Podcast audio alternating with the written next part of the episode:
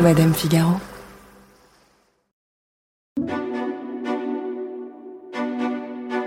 Jeffrey Epstein and Ghislaine Maxwell had a great way of normalizing the abuse that was going on. Si cette histoire était un film, ce serait un vilain mélange entre le loup de Wall Street et American Psycho. Dans le rôle principal, Jeffrey Epstein, un mania des affaires new-yorkais, jet-setter multimillionnaire, aussi brillant que dépravé.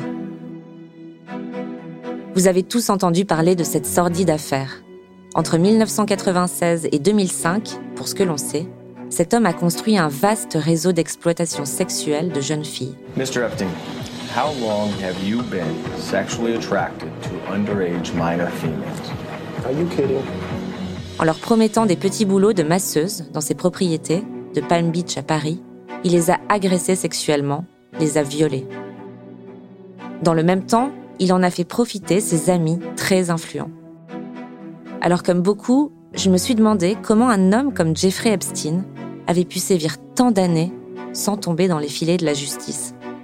Je me suis demandé comment et par qui il avait pu être protégé si longtemps. L'affaire Epstein est-elle juste un exemple des soutiens entre puissants qui se jouent finalement partout dans notre société? Mais avant tout, j'ai cherché à en savoir plus sur lui, sur l'homme. Attention, cet épisode aborde le sujet des violences sexuelles. Assurez-vous de l'écouter dans des conditions adaptées. Je suis Marion Galiramuno. Bienvenue dans Scandale. They say it seems like Angelina was planning this divorce for a while.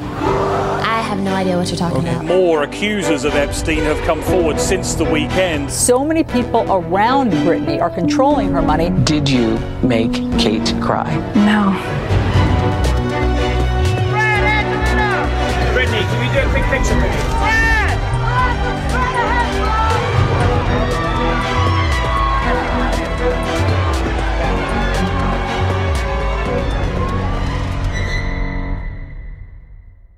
Jeffrey Epstein, c'est l'histoire d'un self-made man. Né d'une fratrie de deux dans une modeste famille juive à Brooklyn. Sa mère est assistante scolaire et son père employé des jardins municipaux. Ses parents réalisent vite que leur fils est plus intelligent que la moyenne. Enfant déjà, il a le sens des chiffres, la bosse des maths. Il obtient son bac à seulement 16 ans, après avoir sauté deux classes. Il poursuit ensuite son cursus en maths dans l'une des plus prestigieuses filières du monde en la matière, à NYU, l'Université de New York. Mais il met fin à ses études, sans raison apparente, en juin 1974. Kirby Sommers est chercheuse et auteure de plusieurs ouvrages sur Jeffrey Epstein. Elle m'a raconté la rencontre qui a été un tournant dans la vie du jeune Epstein. Un homme qui lui a donné son premier boulot et la première pierre à l'édifice d'une vie qui va être établie sur du mensonge. Donald Barr, who is a former OSS agent. Donald Barr est un ancien agent de l'OSS, l'organisme à l'origine de la CIA. Il est également le directeur de mathématiques de l'école Dalton. Or so we think. He hires him Il engage Epstein en tant que professeur de mathématiques et de physique. Et beaucoup de gens se demandent, mais comment se fait-il que Jeffrey Epstein travaille pour cette très prestigieuse école alors qu'il n'a aucun diplôme? C'est pas possible. for this very prestigious school. Uh, you know, that doesn't happen. C'est dans ces années-là qu'il rencontre la fille du président de Bear Stearns, l'une des plus grandes banques d'investissement du monde. Elle lui décroche un entretien, et c'est comme ça qu'il devient trader à la fin des années 70, sans aucune formation en finance de marché. Jeffrey Epstein voit grand. En 1982, il n'a que 29 ans quand il crée sa propre structure de gestion d'actifs avec pour principe ne choisir que des clients possédant plus d'un milliard de dollars. Une manière habile de rejoindre rapidement les plus hautes sphères d'influence et de taper dans la main des plus grands manias de Wall Street. Sans que personne ne se demande Mais d'où il vient ce type? Il arrive à mentir suffisamment bien parce qu'il est très charismatique, c'est un grand narcissique, c'est ce que tout le monde dit. Martine Delvaux est professeure de littérature et essayiste. Elle a notamment écrit le Boys Club, récompensé du Grand Prix du livre de Montréal, dans lequel elle s'attache à déconstruire les dynamiques de genre et de pouvoir. Il est euh, un expert manipulateur et donc il s'infiltre dans des lieux de pouvoir, et Wall Street étant vraiment un des lieux de pouvoir les plus importants.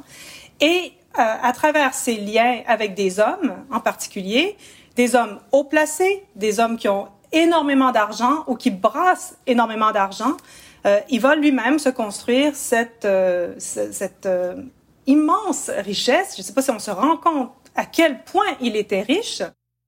Encore aujourd'hui, sa fortune, qui fluctue en fonction des marchés, est estimée entre 570 et 635 millions de dollars.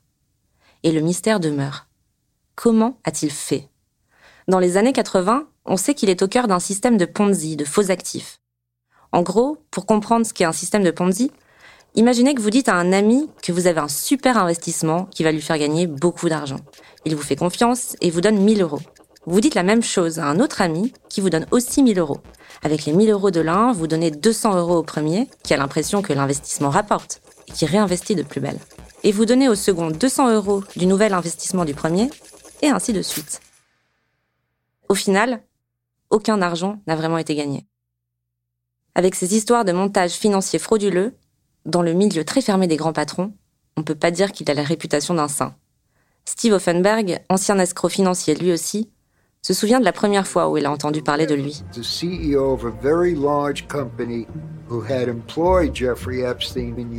Le PDG d'une grosse entreprise qui avait employé Epstein en Europe m'a appelé et m'a dit Il y a un homme brillant qu'on voudrait que vous rencontriez pour l'Amérique du Nord.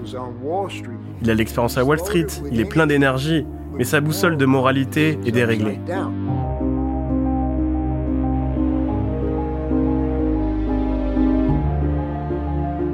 Jeffrey Epstein est aussi connu pour offrir un service spécial à certains de ses clients. Il leur permettait de rencontrer des jeunes filles, en toute sécurité.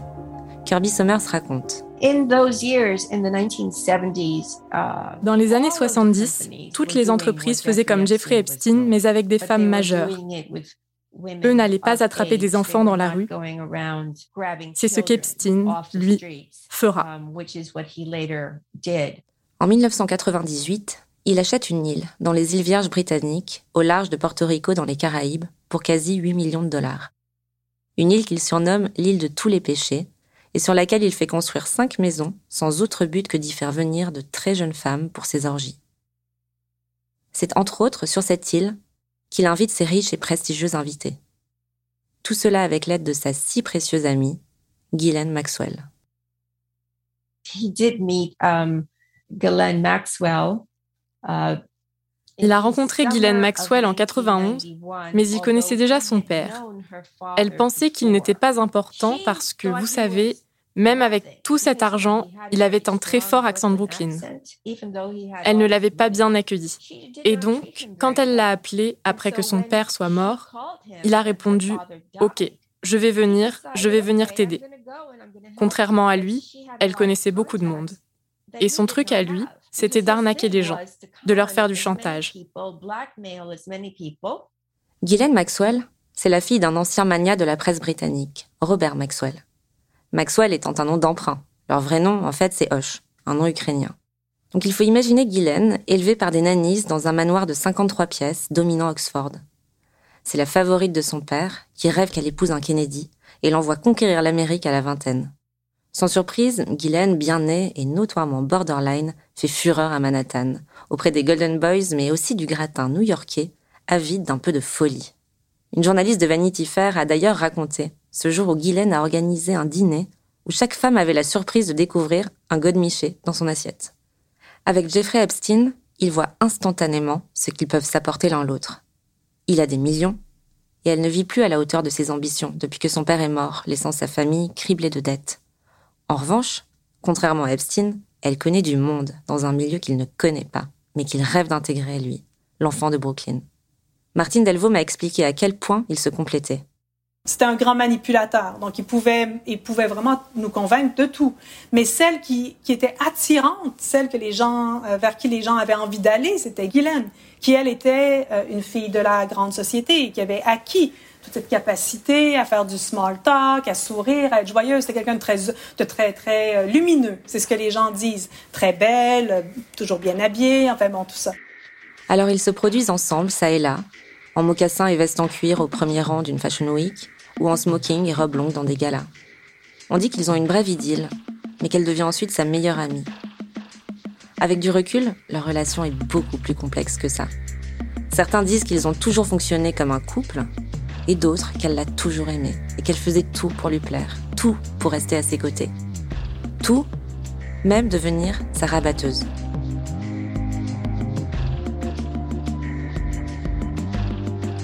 Les jeunes filles qui lui demandent d'aller aborder sont lycéennes, étudiantes en art ou déscolarisées. Elles sont si nombreuses qu'il est compliqué d'établir un profil type. Mais de ce que l'on sait, certains critères reviennent. Elles sont souvent pauvres, ont souvent déjà été agressées sexuellement. Et donc, on leur fait miroiter non seulement de l'argent, mais on leur, on leur, fait miroiter ce qui revient souvent, une éducation. On leur promet de les envoyer dans une école pour qu'elles deviennent euh, masseuses, mais véritablement masseuses euh, professionnelles, euh, donc euh, dans, dans, le domaine de la santé. Euh, on leur fait miroiter des écoles d'art. Euh, C'est comme ça qu'ils les met sous emprise. Ghislaine Maxwell est rapidement surnommée The Lady of the House elle est clairement l'organisatrice de tout le réseau de prostitution d'Epstein. En partie parce qu'elle rend toute cette machination beaucoup plus facile. Parce que ces adolescentes, elles ne partiraient jamais avec un homme qu'elles ne connaissent pas. Mais Guylaine est chaleureuse, souriante et bien élevée. Elle se méfie beaucoup moins d'une femme dans son genre. Kirby Somers m'a expliqué comment Guylaine avait abordé Virginia Jeffrey, âgée de 15 ans, alors que cette dernière avait un petit boulot dans un spa. Virginia travaillait au Mar-a-Lago, un country club très connu à Palm Beach, où Donald Trump vit maintenant. Et Ghislaine Maxwell cherchait des enfants et elle l'a repéré. Virginia est très blonde, très belle et fine. Tout le monde disait que Ghislaine était très sympathique. Mais elle avait également, comme Jeffrey Epstein, une double personnalité. D'apparence, ils peuvent être très gentils, très sympathiques et sociables, mais ils ont tous les deux un côté sombre.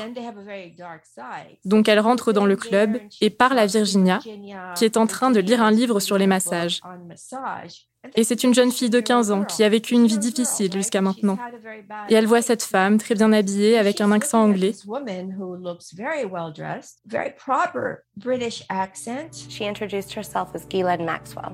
Virginia Jeffrey raconte ce qui s'est passé ensuite. Oh, c'est intéressant. Tu lis un livre sur le massage thérapeutique Elle me dit, je connais un homme qui cherche une masseuse professionnelle. Si tu veux, passe cet après-midi après le travail et je te le présenterai. Je termine mon travail vers 17h et j'arrive dans cette immense maison. Guylaine ouvre la porte. Et c'est ce même mode opératoire qui se répète pour des dizaines et des dizaines de victimes. Elle amène Virginia à l'étage, puis dans la salle de bain, et elle lui apprend à vraiment bien se laver les mains avec de l'eau très chaude et à mettre une lotion spéciale sur ses mains pour masser Epstein. Guylaine prend une jambe et elle dit à Virginia de prendre l'autre, et elle commence avec ses pieds, puis ses jambes et tout le reste. Et quand elles font ça, il lui pose beaucoup de questions. Et soudainement, quand Epstein se retourne, il est nu.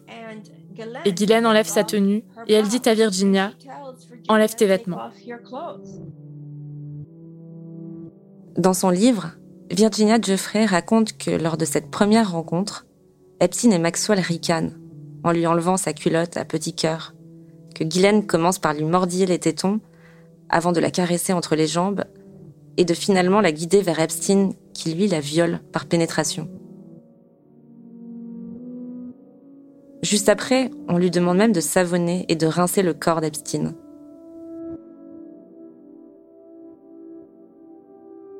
C'est comme ça qu'elle tombe sous leur coupe. Sous couvert de devenir une masseuse professionnelle, elle devient en fait leur objet sexuel. Et d'après Virginia Jeffrey, Jeffrey Epstein et Ghislaine Maxwell font tout pour que ces agressions paraissent insignifiantes. Jeffrey Epstein et Ghislaine Maxwell savaient très bien normaliser les abus qui avaient lieu. Ils donnaient le sentiment qu'on était une sorte de famille tordue. On regardait des films ensemble, on allait plonger, randonner ensemble, on allait faire du 4x4, on faisait plein d'activités super cool ensemble. Je me suis posé la question du rôle pervers de Ghislaine Maxwell dans cette histoire. Qu'est-ce qu'elle cherchait en faisant ça, en abordant ses filles, en participant aux agressions sexuelles Qu'est-ce qu'elle voulait? Xanthi Mallette est professeure agrégée en criminologie à l'université de Newcastle en Australie. Elle établit une théorie très intéressante à ce sujet. J'ai le sentiment que Maxwell cherchait ses filles car elle voulait satisfaire Epstein, qui apparemment avait un désir sexuel très fort. Ça aurait été difficile pour elle de le satisfaire. En tant que compagne, elle ne veut pas qu'il aille voir ailleurs avec des femmes majeures, car elles deviennent alors une menace dans leur relation. En allant chercher des enfants, elle satisfait ses désirs sexuels, mais elle n'a aucun risque de se faire remplacer. Elles n'ont pas le même niveau de maturité. Ces enfants sont moins menaçants pour leur relation. Même si Epstein entretient une relation sexuelle avec eux, ils ne sont toujours que temporaires. Une fois abusées, les victimes sont contraintes au silence, parce qu'elles sont menacées du pire si elles décident de dire quoi que ce soit. Kirby Somers, qui s'est intéressé de près au modus operandi du couple de prédateurs Epstein-Maxwell, m'a dit comment. Si on a 16 ans et que quelqu'un qui a des photos du président des États-Unis sur son mur dit ⁇ Si tu n'as pas cette relation sexuelle avec cet homme, je vais tuer tes parents ⁇ alors on le croit. Mais la menace n'est pas toujours aussi directe. Elle passe aussi par les caméras, qui sont partout dans les demeures d'Epstein, comme le rappelle Martine Delvaux. Il y en a qui se sont sauvés, euh, mais il y a une des victimes qui raconte comment, alors qu'elle est sur cette île, euh, euh, la petite Saint James, donc l'île dont il est propriétaire, elle, est, elle vient de se faire violer trois fois dans une journée. Elle est, euh, elle s'est déplacée, elle est à l'autre bout de l'île et, euh, elle, est en train de se dire comment je vais faire. Faut que je parte. Je vais partir à la nage. Je vais, je vais me sauver. Et tout d'un coup, il est là. Il est derrière elle. Et elle se rend compte qu'il y a des caméras partout en fait. L'île, elle est truffée de caméras. Donc c'est impossible pour elle de se sauver. Donc c'est une emprise comme ça. C'est une emprise à la fois réelle, matérielle, très pragmatique et une emprise psychologique euh, complète. Parce que c'est ça au fond qui est le plus fort. Cette emprise psychologique qu'il exerce sur ces jeunes filles, qui viennent d'un autre monde que le sien, qui rêvent d'une vie meilleure. L'une d'entre elles, Courtney Wilde, déclare plus tard Il me maintenait en vie. C'est-à-dire qu'Epstein était leur seul recours, financier certes, mais aussi la seule personne qui leur offrait finalement une manière d'exister. Il les a brisées.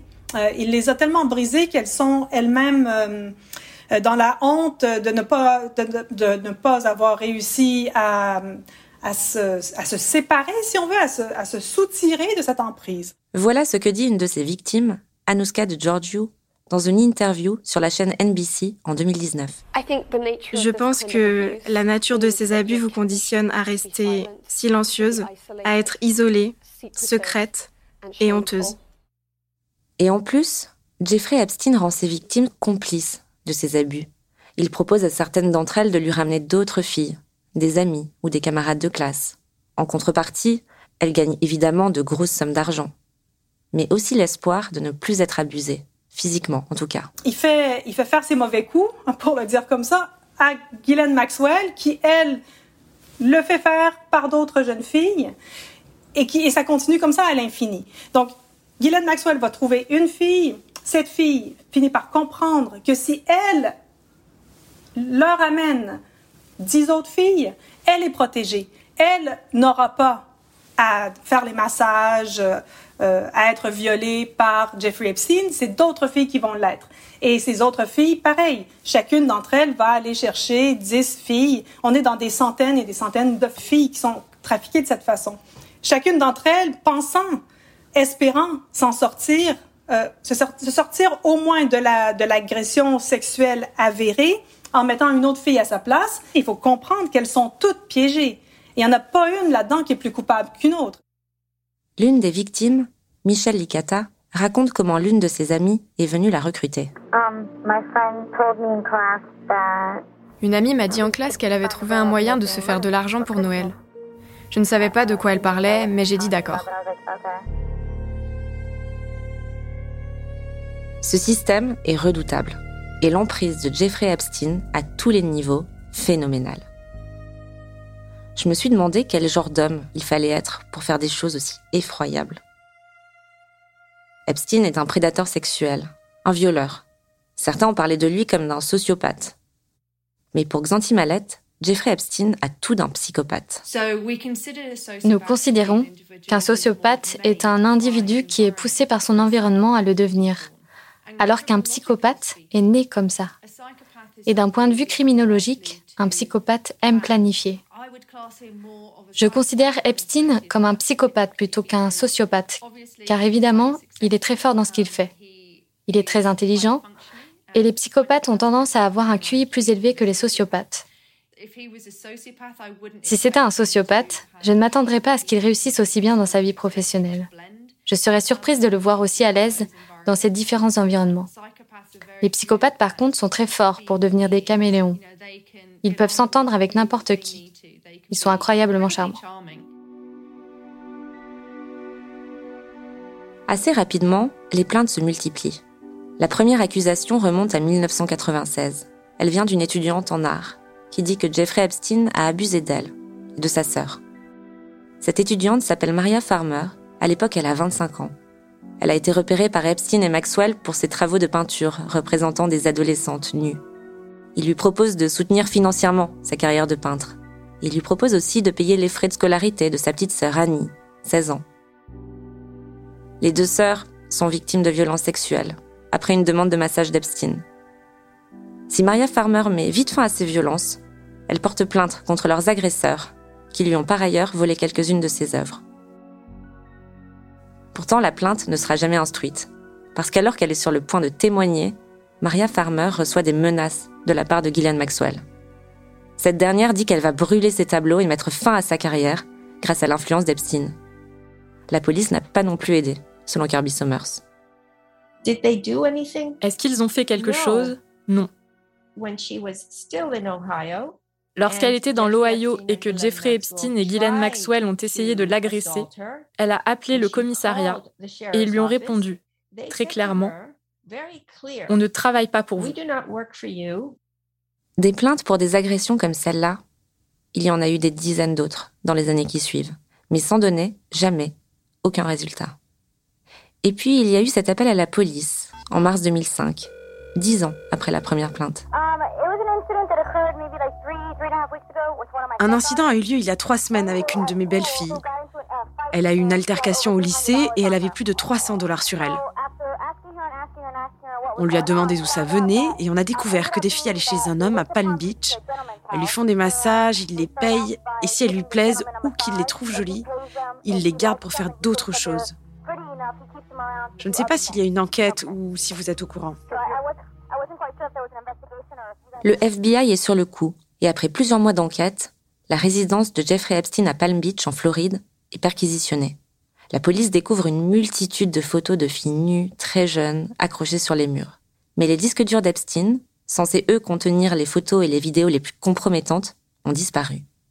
Pour certains, il était forcément au courant que la police allait arriver.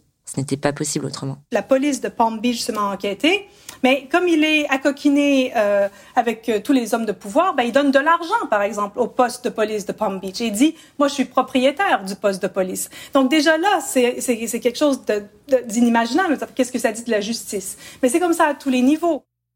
Juste après la perquisition, Jeffrey Epstein fait envoyer cette note délirante par ses avocats aux enquêteurs. Monsieur Epstein est très passionné par les massages. Les massages sont thérapeutiques et spirituellement sains pour lui. C'est pourquoi il a eu de nombreux massages. Epstein fait par ailleurs un don de 100 000 dollars au fond du ballet Florida, afin, dit-il, que les danseurs puissent eux aussi bénéficier de ces massages thérapeutiques. Si l'enquête continue, elle avance très lentement. En 2007, soit deux ans plus tard, il est accusé de faits similaires. 36 victimes sont alors identifiées, dont certaines âgées de 14 ans seulement. On mène l'enquête. Il est euh, grosso modo trouvé coupable. Qu'on a 53 pages d'accusations et, et les, euh, les détectives, les victimes, les policiers disent ça y est, ça y est, on l'a, il va partir en tôle pour le reste de sa vie. Eh bien non, parce qu'évidemment, il y a des ententes, des magouilles qui sont négociées, non pas dans les lieux officiels du pouvoir euh, à Washington, mais dans des hôtels. À la suite de ces accusations, il négocie un accord de plaider coupable en 2008. En deux mots, cela signifie que parce qu'il a reconnu sa culpabilité, il obtient une peine inférieure à celle encourue. Alors il est certes inscrit sur la liste des délinquants sexuels, mais il ne prend que 13 mois de prison. 13 mois durant lesquels il dort en prison, effectivement, mais se rend 6 jours par semaine à son bureau à Manhattan. Alors ça peut paraître aberrant qu'il ait pu se balader comme ça, mais la condamnation a lieu en Floride, Il n'est donc pas rationnellement soumis aux mêmes contraintes à New York. Mais ce qui est dingue en réalité, c'est qu'il n'ait pas été sommé de rester sur le territoire de Floride tout ce temps. Yes, uh, Jeffrey Epstein entered into a non-prosecution agreement with the Southern District of Florida. That agreement only binds, by its terms, only binds the Southern District of Florida. The Southern District of New York is not bound by that agreement and is not a signatory to that agreement. En fait, ce n'est que dix ans plus tard qu'on met le doigt sur toute l'étrangeté de cette histoire. C'est une journaliste du Miami Herald, Julie K. Brown, qui déterre l'affaire en se demandant comment un homme qui risquait 40 ans de prison, au regard des faits commis, n'avait pris que 13 mois. Elle accuse clairement le procureur général de Floride d'avoir joué un rôle dans la minimisation grotesque de la peine d'Epstein. Je me suis dit comme elle, comment c'est possible? Comment il a pu faire ça sans que personne n'ait rien vu ou dit? J'ai demandé son éclairage à Martine Delvaux, qui a théorisé les systèmes de soutien entre hommes dans son ouvrage Le Boys Club. Je lui ai demandé de me raconter comment ces cercles étaient nés et comment ils se développent encore aujourd'hui. L'âge d'or, c'était à la fin du 19e siècle. On en compte plus de 200 et des listes d'attente euh, de, nombreuses années. Là. Et les hommes se servaient de ces clubs privés comme d'un deuxième foyer, voire parfois comme le foyer euh, privilégié, le, le, leur premier foyer. Quand ils rentraient de voyage, par exemple, ils allaient euh, immédiatement au club privé plutôt que de rentrer à la maison. Euh, sont des hommes dont on dit qu'ils souffraient un peu de la, perte de leur pouvoir à l'intérieur de l'espace domestique. C'est l'âge d'or de la femme au foyer, en fait, hein, de, de ce qu'on appelait l'ange au foyer. Euh, donc, évidemment, un pouvoir tout relatif, mais qui, euh, d'après les, les, historiennes, euh, faisait souffrir d'une certaine façon. Et donc, les hommes se retrouvaient dans ces clubs privés, entre hommes, évidemment blancs. Des hommes qui se ressemblent, donc, et qui sont assis autour d'une table, par exemple, qui sont en cercle, donc qui s'échangent des regards, qui s'échangent un projet de loi, qui s'échangent du cash, du fric, ou qui s'échangent des femmes. Et ce, donc le Boys Club serait bon, cette organisation, ce dispositif euh, qu'on trouve au gouvernement, autant que dans les salles de médias, dans les salles de rédaction, qu'on trouve dans les universités, qu'on trouve sur les terrains de foot. Donc ce sont des, des, des figures euh, constitués majoritairement d'hommes et plus on monte dans l'échelle du pouvoir, plus ils sont blancs, plus ils sont un peu plus âgés, plus ils sont issus de grandes écoles euh, et ils brassent des affaires ensemble. Le Boys Club fonctionne en alliance, en partage d'informations, en partage de biens, de commodités euh, et les femmes font partie de, de ces biens-là. Il y a bien des illustrations de cette fraternité entre hommes puissants dans l'histoire d'Epstein. Des exemples très concrets, comme à sa sortie de prison en 2009, après ses fameux 13 mois de détention, quand Brad Edwards, l'avocat des victimes, se rend compte qu'Epstein enfreint sa liberté conditionnelle tous les jours. Il sort dans New York, prend parfois son avion, il va sur son île. Quand le détective privé embauché pour le suivre demande des explications, les contrôleurs judiciaires lui répondent Qu'est-ce que vous voulez qu'on fasse? C'est une célébrité. Et en digne célébrité, Epstein organise en 2010 une énorme fête pour célébrer la fin de sa conditionnelle. Le prince Andrew est là, Woody Allen aussi. Une manière, comme une autre, de manifester leur soutien. D'autres parlent d'Epstein en termes élogieux. Financier prospère, philanthrope engagé. Voici les mots de Bill Clinton. En 2002, Donald Trump déclare à son sujet Je connais Jeff depuis 15 ans, un type génial. C'est un plaisir de passer du temps avec lui. On dit même qu'il aime autant les jolies femmes que moi. Il les préfère plutôt jeunes. Ça passe à l'époque. Aucun problème. Quand les hommes sont en club comme ça, informel, on pourrait dire, euh, c'est comme un échange de bons procédés. Donc, si on a Jeffrey Epstein, qui est un grand financier, il est ami avec un très grand avocat, il est ami avec un prince, il est ami avec un grand politicien, et ces gens-là s'entraident. En réalité, personne n'a intérêt à ce qu'il tombe. Pourquoi?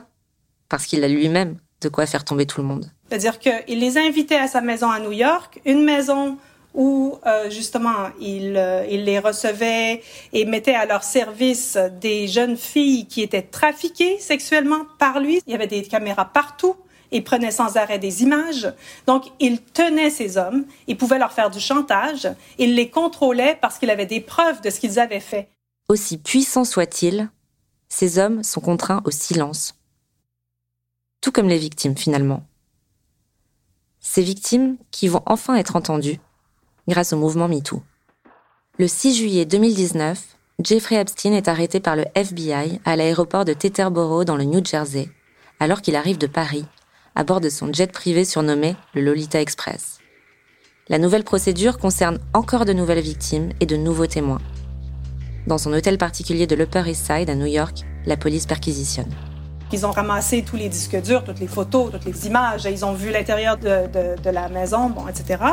Euh, il a été arrêté et comme ils avaient trouvé dans un, coffre-fort un, passeport avec une fausse identité, des diamants qui sont évidemment une monnaie euh, qu'on peut transporter, bon, échanger, le juge a considéré qu'il était euh, trop, un trop grave danger qu'il fuit et donc il a été emprisonné dans cette prison terrible de New York, qu'on décrit comme un donjon, comme vraiment la pire de toutes les prisons. La plus terrible, mais aussi la plus sûre des États-Unis. Il est incarcéré deux jours après son arrestation, le 8 juillet 2019, pour exploitation sexuelle de mineurs et association de malfaiteurs. Tout ça va soudain très vite, pour une histoire qui a débuté plus de 20 ans auparavant. On comprend alors que l'avantage a clairement changé de camp à un moment où on est en plein dans l'affaire Harvey Weinstein et que le mouvement MeToo s'envole. En témoigne cet extrait dans lequel on entend un agent du FBI s'adressant aux victimes, leur disant qu'elles sont la priorité désormais. Assez rapidement, le procureur Alexander Acosta, qui avait clairement couvert Epstein en 2008, vous vous souvenez, c'est celui qui lui avait fait éviter 40 ans de prison, et qui officie à ce moment-là en tant que ministre du Travail de Donald Trump, est accusé d'avoir très mal géré les premières allégations à l'encontre du financier. Il est contraint de démissionner et ça y est, la machine est lancée. Après ça, on sent clairement certaines inquiétudes dans l'entourage d'Epstein. Certains de ses amis de l'époque font mine de ne jamais l'avoir fréquenté. Ici, c'est son avocat et ancien ami Alan Dershowitz qui se dédouane. Notre relation était dans le cadre académique. Nous sommes allés à des conférences, nous avons assisté à des séminaires dans son bureau. Je n'avais aucun lien avec son autre vie et dès que je l'ai appris, bien entendu, j'ai mis fin à toute forme de relation. Je suis par la suite devenu son avocat et je suis fier de l'avoir représenté.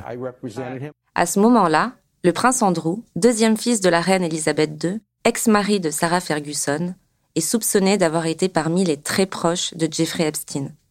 C'est encore Virginia Jeffrey qui accuse le prince Windsor de l'avoir agressée sexuellement lorsqu'elle avait 17 ans dans une demeure que possédait Epstein à Manhattan. Elle détaille ses rencontres présumées avec le duc d'York dans une série de documents judiciaires. C'était le pire des danseurs. Il transpirait tellement que j'avais l'impression qu'il pleuvait sur moi. Um, Il fallait que je le contente parce que c'était ce que Jeffrey et Guylaine attendaient de moi. Il sait ce qui est arrivé. Jeffrey Epstein sait ce qui est arrivé. Une seule personne dit la vérité, et je sais que c'est moi. Contre toute attente, le prince Andrew décide de répondre aux accusations de la jeune femme au cours d'un entretien de près d'une heure avec la BBC. Mais sa défense, bancale, est jugée catastrophique. Il faut voir le prince Andrew dans l'entrevue qu'il a donnée à la BBC se dépatouiller, mais avec d'une maladresse hallucinante, pour essayer de convaincre que non, il n'était pas vraiment ami avec Epstein et que oui, lui, il est très digne et il s'est, il s'est séparé de lui. Tout ça, c'est évidemment très faux. Interrogé en marge de l'affaire, Donald Trump, alors président des États-Unis, prétend lui qu'il n'a jamais accroché avec cet Epstein.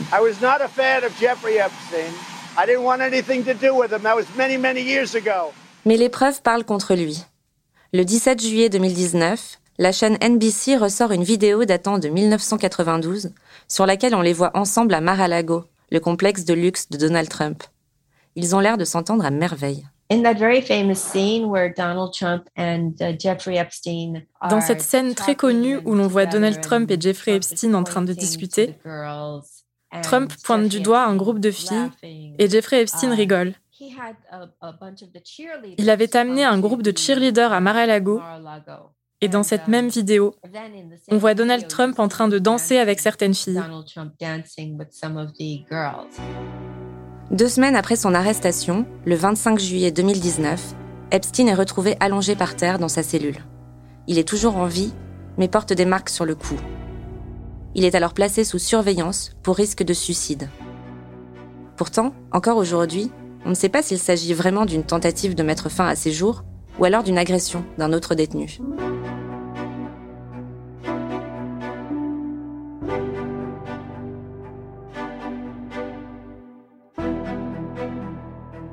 Quinze jours plus tard, le 10 août 2019, à l'aube, Jeffrey Epstein est cette fois retrouvé mort, pendu dans sa cellule.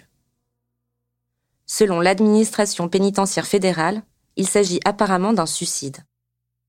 On apprend par la suite qu'Epstein venait d'être retiré du programme de surveillance préventive pour les détenus suicidaires. Il y serait donc resté seulement 15 jours. Très vite, un manque de sécurité dans la prison est pointé du doigt par le ministre de la Justice, alors que plusieurs médias ont indiqué que les rondes prévues toutes les 30 minutes n'ont pas été respectées. Et pour cause, les deux gardiens censés surveiller Epstein se seraient étrangement endormis. Il y a aussi les caméras qui étaient défectueuses, et le fait qu'Epstein aurait dû partager sa cellule avec un autre détenu. La criminologue Zanti Malette se souvient des zones d'ombre autour de cette mort soudaine. Les caméras de surveillance étaient éteintes. Il avait l'osioïde fracturé. L'osioïde, c'est l'os du cou qui, selon moi, ne peut se briser que par strangulation manuelle. En fait, il est en plein centre du cou. Ça veut dire qu'il est impossible de se le fracturer en se pendant. Et selon elle, la thèse du suicide ne colle pas avec le profil d'un psychopathe. Les psychopathes prédateurs n'ont pas tendance à se suicider. Ces personnes sont souvent narcissiques. La psychopathie et le narcissisme sont deux traits de personnalité sombres. Et ils coexistent souvent au sein d'un même individu. Et l'énorme ego, c'est la caractéristique du narcissisme. Vous savez, ces personnes sont convaincues qu'elles vont toujours finir par sortir gagnantes. Elles ne tentent pas de se suicider car elles ne croient pas que quelqu'un puisse les battre. Donc l'hypothèse du suicide, d'après moi, ça ne fonctionne pas. Aussi parce que le contexte de cette mort est très étrange. Ce qui est sûr, au-delà de toutes sortes de complots, c'est que sa mort arrange certaines personnes concernées par l'affaire. Epstein est un danger immense pour de nombreux individus connus et fortunés. Il détient beaucoup de secrets à propos de beaucoup de monde. Et il meurt. Les caméras ne marchaient pas, donc on n'a aucune vision de ce qui s'est vraiment passé.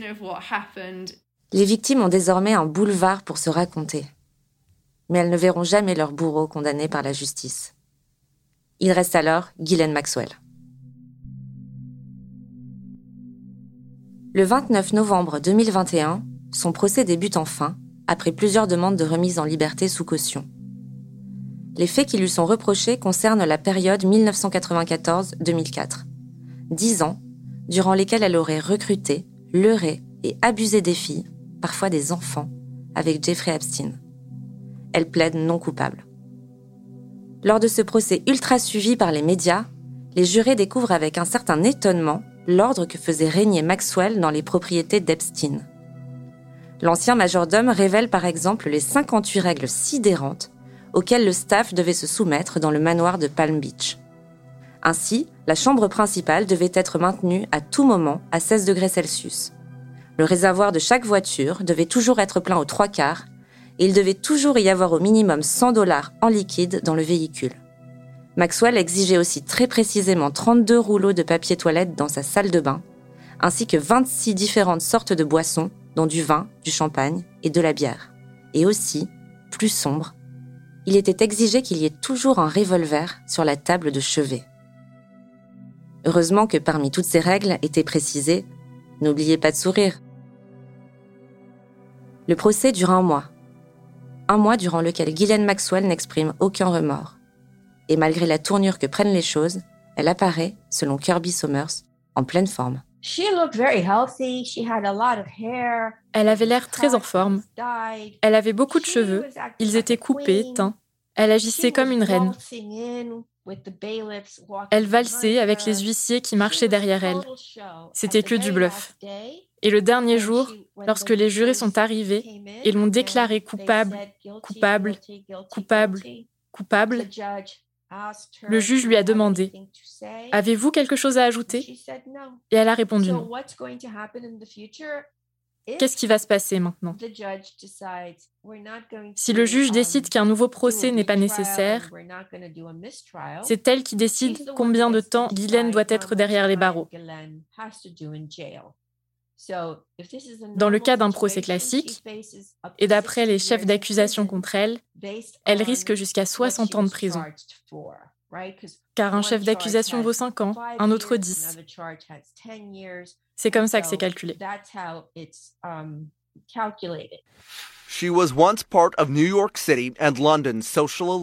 Elle est reconnue coupable le 30 décembre 2021 de crimes sexuels sur mineurs par un tribunal de New York. A jury found the 60 year old guilty on five of six counts related to sex crimes against minors, including sex trafficking. In court, Maxwell showed no reaction when the verdict was read. Arrivé au bout de cette enquête, j'en viens à deux conclusions. La première, c'est que Jeffrey Epstein était un psychopathe, au sens clinique du terme. La deuxième, la plus importante, c'est qu'il n'aurait jamais pu faire tout ce qu'il a fait, et surtout si longtemps, tout seul. C'est parce qu'il existe des réseaux de soutien entre puissants que même si certains commettent les pires atrocités, ils sont intouchables. Mais je me demande, est-ce encore le cas aujourd'hui? Est-ce que le mouvement MeToo et les arrestations de monstres comme Weinstein ou Epstein ne sont pas la preuve que les temps ont changé? Que désormais, il n'est plus si facile de passer entre les mailles du filet. Peut-être qu'il y, en a moins parce qu'il y a plus de femmes qui font partie des lieux de pouvoir, il y a un peu plus de femmes dans les parlements, un peu plus de femmes euh, dans les conseils d'administration, mais on sait à quel point c'est pas de la parité. D'ailleurs, on n'est pas paritaire, mais on sait que ces acquis sont très fragiles. donc, j'ai du mal, moi, à penser que les boys clubs sont en voie de disparition. Ils sont peut-être un petit peu moins vocaux, mais est-ce qu'ils sont moins efficaces? Est-ce qu'ils travaillent moins fort? Je ne pourrais pas dire. Et ce que Martine Delvaux dit aussi, c'est que ces dynamiques de Boys Club, elles existent partout. Que si on sort deux secondes de l'affaire Epstein en tant que fait divers, on en vient aussi à ouvrir les yeux sur ce qui se joue autour de nous, à notre niveau. Pour moi, l'affaire Jeffrey Epstein, c'est comme une hyperbole. C'est une version, euh, mon Dieu, extrêmement forte, extrêmement lourde, euh, comme si on appuyait avec force sur euh, la représentation. mais ça fonctionne de la même façon dans les cours d'école. Ça peut arriver dans les lycées, dans les universités. Les journalistes dans le milieu sportif en France aussi ont, dénoncé fortement ce qui leur est fait. C'est pas Jeffrey Epstein, on s'entend. C'est pas du même ordre, ça, ça, fonctionne pas de la même façon, on n'est pas dans cette ampleur-là. Mais c'est le même schème, c'est le même mode de fonctionnement.